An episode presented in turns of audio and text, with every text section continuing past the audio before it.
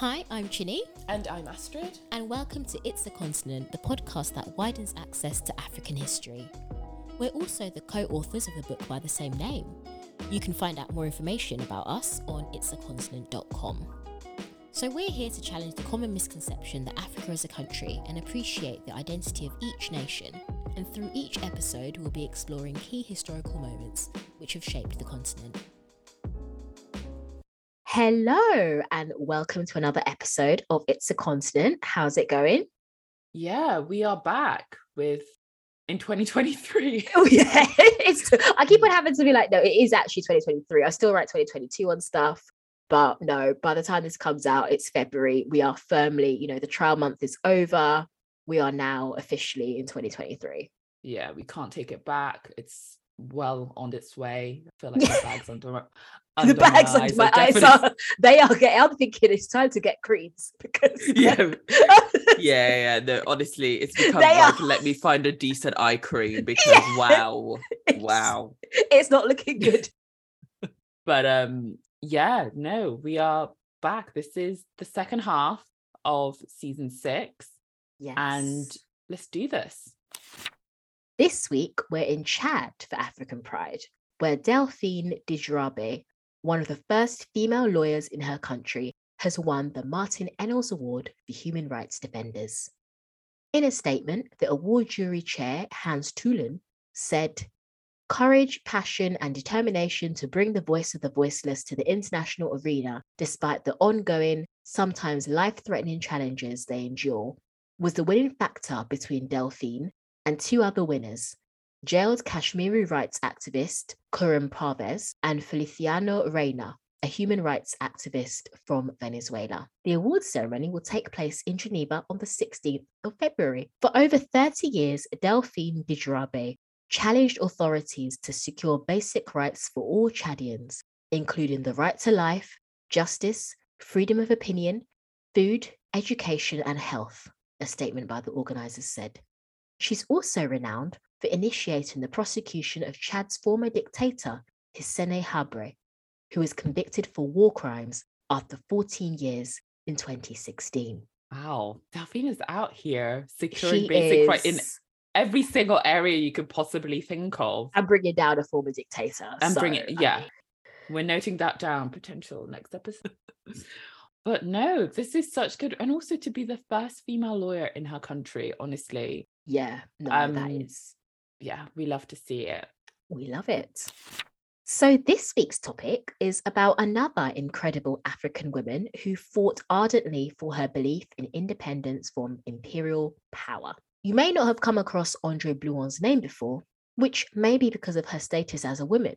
We know history is not kind to African women. We're going through different countries this week, from Belgian Congo to Guinea, and the eventual Democratic Republic of Congo. So you decided to do three countries in one episode, Jenny. Look, this is how colonialism just blurs, blurs yeah, the, just, okay. you know, the boundaries between countries. So now we're talking about several. Andrée Blouin was born in nineteen twenty-one, just over one hundred years ago, to Josephine, a fourteen-year-old Banziri girl from the Kwango region, and a French colonial businessman, Pierre Gobillat, who was in his forties. If you were a child of a white father and a black mother, you'd be placed in a boarding school, separated from the other black children, and receive a rudimentary education by mainly being taught how to sew. I feel like rudimentary education, it's being taught how to sew. It's the only skill you it's need. A, it's a value, yeah, it's the only this skill This is the equivalent, need, so yeah. It's the wow. equivalent of training in cyber. So, you know, this... Mm. Fatima is retraining in sewing. Yeah, at a basic level, you just need to be able to sew. That'll get you through everything in life, you know, not not the ability to read or write, but hey. Oh, hun. yeah, no, who needs that? It was a deliberate effort, really, to hold certain groups uh, back from progressing in society. Yeah, no, definitely. Orphanages were built to hide evidence of European crimes of men taking advantage of African women. So essentially what happened here in this case. Mm. And in her autobiography, Blouin referred to this as an orphanage prison and a punishment for being born of a white father and a black mother. Of course, the orphanage embodied the contradictions seen in racial ideologies of Europeans and the ideas of assimilation. Colonizers saw those of mixed heritage as superior to Africans and wanted to create good servants in what they termed a third species intermediate race. So, sorry, this is used to describe human beings. Mm-hmm. A third, a third species. As if it's some kind of bird. Like, it's just very... Just the... And it's the fact that she herself recognized that she... I think you said she describes it as a punishment. She recognized, like, her being placed in that orphanage was a sign of a punishment because actually... of because of her identity. Yeah. And note as well, it's always between a black woman and a white man, just to show man. the sort of power dynamics behind these kind of relationships that, you know, resulted in these children. Colonizers saw those of mixed heritage as superior to Africans and wanted to create good servants in what they termed a third species intermediate race that would be complicit in European conquest but remain in contact with the local population. The ultimate plan of colonial authorities was to arrange marriages to mixed heritage men, and the couples would live in a segregated village. This was because authorities believed that if the children had a happy childhood but were forced to become laborers in adulthood, they would become potential communists. So this is how desperate they didn't want people to turn to communism. It just give people unhappy childhoods because unhappy then they childhood. wouldn't become communists. Right. Okay, cool. The girls in the orphanages were served rotten food and regularly went to bed hungry. Their European fathers often abandoned them, and visits from their mothers could only happen with their father's permission.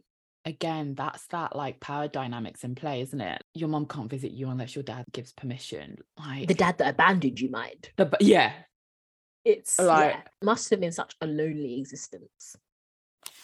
By age seventeen, Andrée had had enough and refused to accept an arranged marriage. She went on to meet a Belgian man, Roger Cerise, a company director. He refused to recognise their daughter, Rita, but provided her financial support. Blouin then went on to have a son, René, with a Frenchman, Charles Grootz. Charles adored Rita, Blouin's daughter from a previous relationship, and recognised his son. The fact, very fact that he reckoned, wow, we're really... He was a stepdad was, who stepped up, okay? Stepped the man up. So, oh, did you just... Okay. Have you not seen the t-shirts? Yeah, I've seen those. I've seen, oh, there's a, there's a couple of people... No, no, let me let me not get into my... maybe, maybe, maybe calling people out. Let me not do that. Yeah, let's um, not do that. Yes. Um, but... You oh, at least he also recognized his own son. This is not giving yeah. you two, it's your child. I'm sorry. Two people contributed to the kid yeah. coming here. However, after Andrée and Charles got married, racism persisted. Charles didn't allow André's black mother, Josephine, into their home. Andrée wrote that he wouldn't allow black people into his living room except for domestic staff. Okay, so I adore you, I adore your children. And my child, but as for your mom, and the only people allowed are just domestic staff. That again just shows just how entrenched. Even with Charles, we're not. Yeah. I'm not clapping Charles, but yeah, we're not. We're not. We're not. But right. We're giving us a little bit of hope for recognizing your own son as well as your stepdaughter. But now, no. It just goes to show how entrenched the the colonialism and racism was, that like this man thought it was perfectly fine to, you know, marry uh you know a mixed heritage woman, but as soon as a black person shows up, he's like, oh, you know, like no, this is too much. It's it's a hard no, which yeah. it, it just goes to show like how insidious it is. Like how can you sort of love somebody but not, it just doesn't really make any sense. And I don't think he I don't know, it just doesn't recognize the contradiction here. Like, no. No. The René later became unwell from malaria, and Queen-in-law prevented individuals of African ancestry from receiving appropriate medication. Even after Andrée tried her best to advocate for her toddler son, he was still denied life-saving treatment, as the French colonial administration insisted that quinine medication was only for Europeans. And this is wild because René would have probably been quite light-skinned, seeing as he was a child of a white man and, you know, a mixed-race woman. Mm, yeah. So it doesn't... The fact that they said African ancestry, not not Black people. It just goes to show it, the lens. Yeah, Afri- really. Yeah. I'm sorry, let's go back to all of you and then we'll see. We'll, we'll find the one drop. Afri- yeah, literally mm-hmm. one drop, because it, it doesn't. Not to say that I understand, if you know what I mean. Like, but the fact mm. that they've gone to the lengths of ancestry, length, not even yeah. if you are Black. Yeah. No, I, I see what you mean. Andrée counts this incident as the point at which she was politicised. When she lost her son, she finally saw the pattern, connecting my own path with that of my countrymen, and knew I must act. In her words, colonialism was no longer a matter of my own maligned fate, but a system of evil whose tentacles reached into every phase of African life. And also another thing to add about Charles is that he didn't even let Josephine visit her grandson, um, saying she'll rot his flesh. Not the illness, not malaria. Where was his advocating for treatment for his son, please? Mm. His son is dying because of racism. And racism has also blocked him from allowing the grandmother to visit her son. Interesting. It didn't even politicize. He wasn't like, oh, yeah, yeah where, where's his rage? Where's his where's outrage? His rage? Yeah. yeah. Baffling, yeah. baffling. And also Josephine was banned from uh, attending the funeral as well. So it just, again, just goes to show how deep and how entrenched colonialism was intertwined with racism. Um, mm. For something such as like quinine, a life-saving medication, to be banned for those who are actually from the country is just yeah, unspeakable to me. Was only for Europeans. It's just it's only for Europeans. That, yeah, that is apartheid. It is Africans yeah. as human. Yeah, we're the same. Yeah. yeah, no, it's definitely a form of like, you know, separate lives, and this whole sort of concept of apartheid and how, you know, people, yeah. that is literally what it is. In the years following her son's death, Blouin's activism led her to become an advisor to politicians, with her career seeing her counselling, befriending and lobbying prominent post-independent leaders of Algeria, the D R C, Ivory Coast, Guinea and Ghana. Blouin experienced the cruelties in the Belgian Congo and over the river on the French side of the Congo. The extent of racial and gendered violence saw the effects diminish and separate her identity as a daughter, an orphanage, and as a mother to her son. Yeah, again, it just goes to show that it is sort of the, the rules around colonialism and how that plays out in her country. Um, it's basically erased her identity, you know, not just taking away her childhood, but also has taken away some parts of her motherhood as well. Yeah, like she's lost... As a result, she lost mm. a child. Mm. In nineteen fifty-two, Blouin married Andrée Blouin, the name she took on, who worked for a diamond mining company, and in her words, escaped the colonialist mentality. But I'm sorry, I don't really know much about that, because this man worked for a diamond mining company in Africa. So, I mean, yeah, that's... has he really escaped the colonialism? Escaped the... To be honest, I feel like based on her previous experiences, this this is know, an improvement. This somewhat. is an improvement. Yeah. You know, it, it feels like he's escaped. Yeah. Um, but the yeah, bar is a bit of a stretch. Yeah. The, yeah. yeah. Non-existent, but hey. yeah.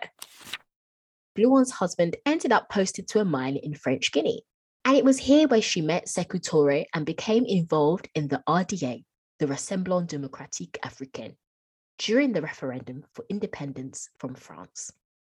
Guinea was the only French territory in Africa that chose independence in nineteen fifty-eight, and consequently, they faced the wrath of the French. Blouin was expelled from Guinea by Charles de Gaulle, the French president. A chance meeting in Conakry, Guinea, at the beginning of nineteen sixty, saw Blouin overhearing men speaking Lingala, a language she knew from growing up. These men were politicians from the Belgian Congo and wanted to connect with Guinean allies.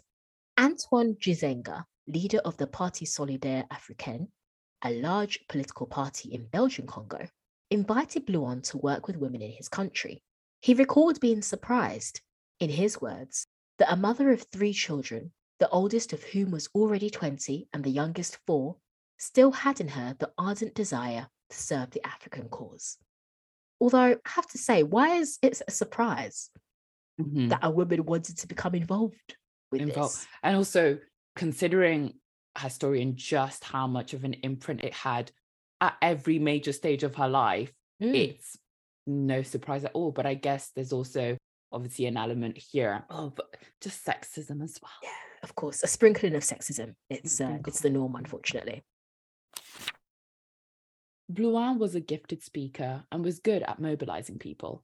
By the end of May nineteen sixty, after just one month on the campaign trail, she enrolled forty-five thousand members in the Feminine Movement of the African Solidarity, the M F S A. The aims of this group was to make all women, no matter what age, literate, promote an understanding of health and hygiene, combat alcoholism, work for women's rights, work for the protection of the abandoned woman and child, and work for the social progress of the African. The M F S A's political influence grew, with Congolese politicians capitalizing on the movement to boost popularity. Blouin saw Congolese women as, in her words, crushed between two pitiless stones, the tribal customs in which they were mere chattel to their men, and the education they received from the missions. Women's schooling was woefully inadequate at the time, with cooking, housekeeping, and needlework being the pillars of education. Blouin's movement gave way to a women's crusade. It's really interesting the way that she has described the, the two pitiless stones. Um, yeah. Because we had, you know, the tribal customs, which were prone to, you know, sexism, essentially. And then the education received from the missions, that is colonialism, which didn't really help or advance the women's cause either. Mm-hmm. Um, so this was to provide, and we can see as well, just the way that colonization was against Blouin, just even from the beginning, beginning of her life. Um, and she still maintained that motivation to be like, it can be different for these women. Do yeah, you see what I mean? Like, yeah. Obviously, I can imagine how much it must have hurt for her not to have had those experiences. Do you know what I mean? Like, from the beginning, mm. I think we said she was, was it needle what? Not was it yeah, sewing basically. That's sewing. She was. She yeah. was. Yeah, that was that was it. But actually, building the movement, the M F S A, she was able to actually focus on key areas that mattered for women and making sure that they were, you know, on an equal footing to men, and actually mm. just getting the basics, health and hygiene. Yeah, um, yeah. Antoine Gizenga's party formed a coalition with Patrice Lumumba. After Belgian Congo gained independence and became the Democratic Republic of Congo, Blouin became chief of protocol. She became part of Patrice Lumumba's inner circle, with the press calling them Team Lumumba Blouin. The road following independence wasn't smooth. There was an army mutiny, and the mineral-rich province of Katanga was seceded. Lumumba appealed to the Soviet Union for help as U N peacekeeping troops didn't intervene in Katanga. It's really nice to see, you know, how I love every time we recognize a woman, but I was yeah. not aware of her relationship with Patrice Lumumba and how actually mm. they worked together. Mm. And so it's nice to actually see how things were, I don't know, it's nice to put things together and how it was like coordinated um, mm. between kind of key figures that we are aware of, and to see that, you know, Lumumba was supported by a woman. Um, Yeah, it's, it's, it's yeah. Nice. You know that phrase? I really hate the phrase that talk about, oh, behind every strong man is an even struggle. Oh, you are really bringing the. Because I'm sorry, that's what Michelle Obama was just always. But um, yeah, it's annoying because they say that, but look how Blouin's been forgotten mm. in the grand scheme of things. Obviously, not taking anything away from Lumumba, because you know what he did was incredible. However, it's just a shame that, you know, Blouin hasn't had, she hasn't been afforded this same legacy. Legacy, yeah. Considering at the time they put her and Lumumba sort of on the same footing. They were doing, you know, absolute bits for their country, but only one of them was remembered. Yeah. But it's nice. This is why we exist. This is why, yeah, this is why we're here. Mm-hmm. So this activity gained the attention of the West, particularly as Blouin had a strong anti-colonial stance. An American, Herbert Weiss, was fascinated by Blouin, saying, "Who is this woman? She's wearing very fine perfumes. She has an air of Paris about her. And how come she speaks fluent Kikongo?" So the way she has an air of Paris about an her, just Paris about- it's what a ridiculous thing to say. Wow, okay. She's wearing fine perfumes. Why is she calm? What's hmm? who's who are the only people allowed to wear fine perfumes? Yeah, exactly. We're not allowed to wear perfumes. Mm. Okay, cool. Go on, Herbert. Give up. Tell us. Yeah. Honestly, Belgians began spreading word that Blouin was a communist-trained infiltrator and even a witch. When asked if she was a communist, Blouin's response was, "Let small fools call me what they like. I am an African nationalist." I'm glad she came back with that response, to be honest. But the problem is, especially with women, and, you know, once we're reach, I was going to say over twenty-fives, a la Simon Cowell, but, you know, I don't believe that over twenty-five is old anymore. Thanks for X Factor for corrupting myself. No, no, no. But Let's I'm correct just, ourselves. Yeah, I'm going to correct myself, because the problem is, once a woman reaches an age, people then start thinking, oh, a witch. Oh, you know what I mean? Like all these sort of things. things um, yeah. And yeah, it's just basically another form of sexism, ageism, and you know how it's compounded um, as a woman.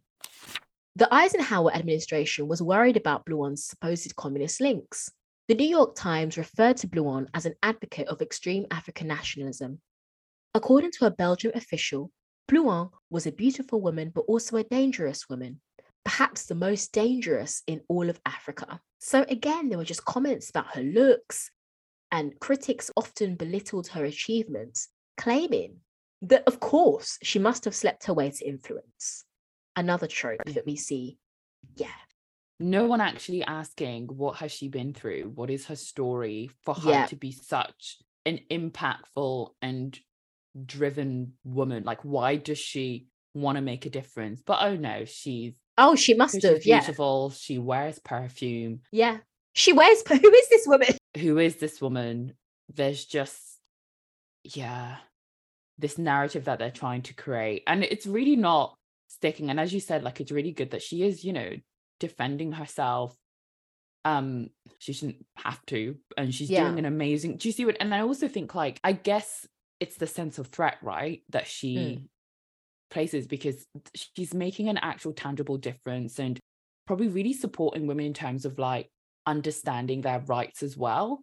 Mm. And so that also is in conflict with what the colonizers are doing at the time. And yeah. you know, we were talking like sixties African countries are getting independence, and there's still those colonizing countries that are struggling to let go. So having yeah. someone who is really about getting women to really mobilizing um, them yeah, yeah and mobilizing them yeah it's it's a huge threat at a time mm. where they're having to, you know, leave African nations alone, but really struggling to. So yeah mm, mm, mm. A coup organized with the C I A's blessing later that year culminated in Lumumba being overthrown and later murdered. Blouin then became a target and was expelled. When the Congolese opposition took up arms against the country's military dictator Joseph Mobutu, Blouin became their spokesperson from Algiers and then Brazzaville, where she was sent on a humanitarian mission by President Ahmed Ben Bella to help children orphaned by the rebellions. In nineteen seventy-three, Blouin divorced and lived in Paris, where she opened her apartment to opposition figures and revolutionaries passing through the city. Blouin was committed to her beliefs to the end, even refusing to denounce Sekou Touré of Guinea, as he began imprisoning and killing his political opponents. And this is the cycle that we do see with independence um, movements, where, you know, the very same person yeah.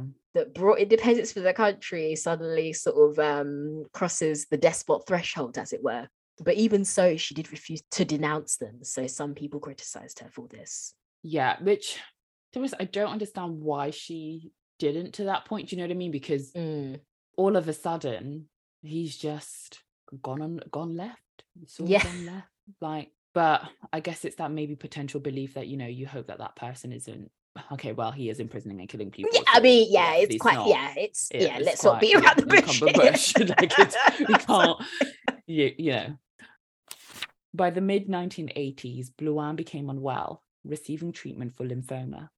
She ended up despondent over the oppression that prevailed, despite the so-called end of colonialism. She was depressed and found it difficult to continue making ends meet. She stopped treatment and died on the ninth of April, nineteen eighty-six, aged sixty-five.